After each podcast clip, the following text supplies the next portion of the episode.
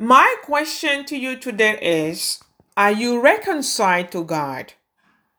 You might be perplexed by this question, but what you need to know is that all sinners, and I can affirm with certainty that you are one of them, for as it is written, there is none righteous, no, not one. Romans three verse ten, all sinners are separated from God. And being separated from God, all that awaits us is eternal death, which is nothing but an everlasting and conscious crucifixion that unrepentant sinners face in hell. Therefore, there is a need for us to be reconciled back to God in order to escape eternal torment and the wrath of Almighty God, which is a just punishment for our sins. For every wrongdoing that we commit is a sin, a violation of God's command. However, there is no reconciliation with God unless our sins are forgiven. And there is no forgiveness without genuine repentance. Genuine repentance is a humble acknowledgement of one's sinfulness and unrighteousness, a sincere affirmation of one's desire to turn away from sin, and a recognition of one's need of the Savior and Lord Jesus Christ. Through one's confession of Christ as the only mediator who reconciles sinners to God, confession evidenced by one's faith in Christ. God sent His Son Jesus Christ to bless us by turning away every one of us from our iniquities. For it pleased the Father that in Him all the fullness should dwell, and by Him to reconcile all things to Himself, by Him, whether things on earth or things in heaven, having made peace through the blood of His cross. Colossians one verse nineteen to twenty. Apart from Christ, reconciliation with God is impossible. Those who reject Him turn their backs on the grace of God, and the fire of hell is the eternal destination of their souls. Salvation is by God's grace alone, through faith alone, in Christ alone. See Ephesians two, verse eight to nine. I am the way, the truth, and the life. No one comes to the Father except through me, declares the Lord in John fourteen, verse six. If you are not yet reconciled to God, I encourage you to turn to Christ the Savior in repentance and faith, and He will save you from spiritual deadness and eternal destruction. He is the means by which sins are forgiven and sinners reconciled to God.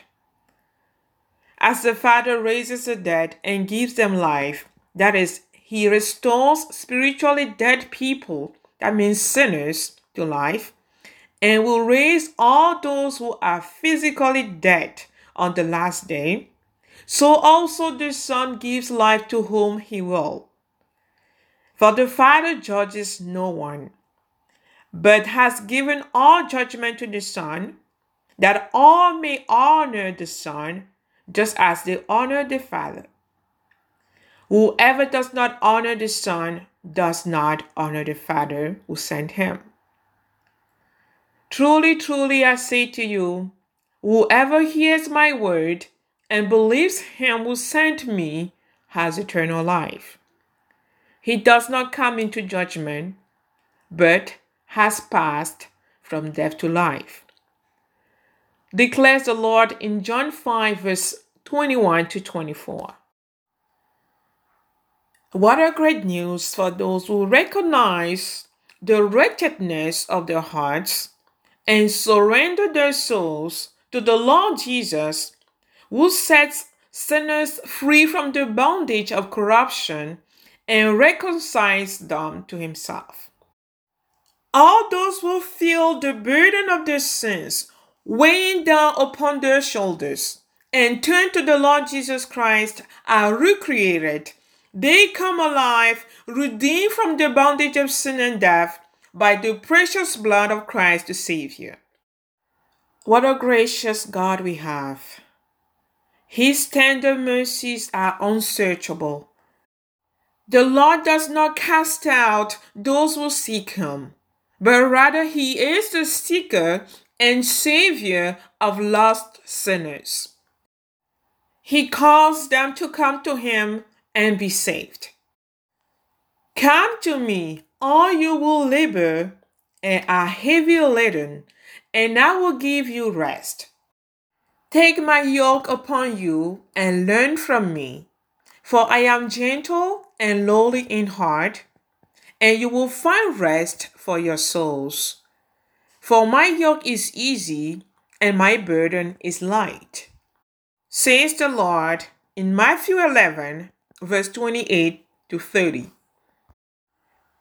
If you haven't repented yet of your sin, this call is for you today.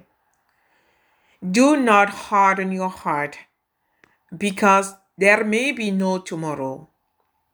Today is a time to humble yourself and recognize that you are a sinner. Acknowledge before God that you are unrighteous and that you can't save yourself. Call upon the Lord Jesus Christ, confess your sins to him, and acknowledge him as Lord and Savior. Do not let pride keep you forever at enmity with God. I urge you to repent of your sins and believe the good news of grace today. Put your trust in Christ, and all your sins, past, present, future, will be forgiven. You will be washed from your wickedness by the precious blood of Christ and numbered among God's children. I urge you to turn away from your sins before it is too late. As Isaiah fifty-five verse six says, "Seek the Lord while he may be found. Call upon him while he is near." For the day is coming when all those who dishonor the Lord will seek his face and shall find him no more. But mercy and salvation are available now to everyone who calls upon the name of the Lord Jesus Christ, anyone who turns to him in repentance and faith. Jesus Christ is the only mediator, the Lord and Savior, the way to eternal life. Your good works cannot save you.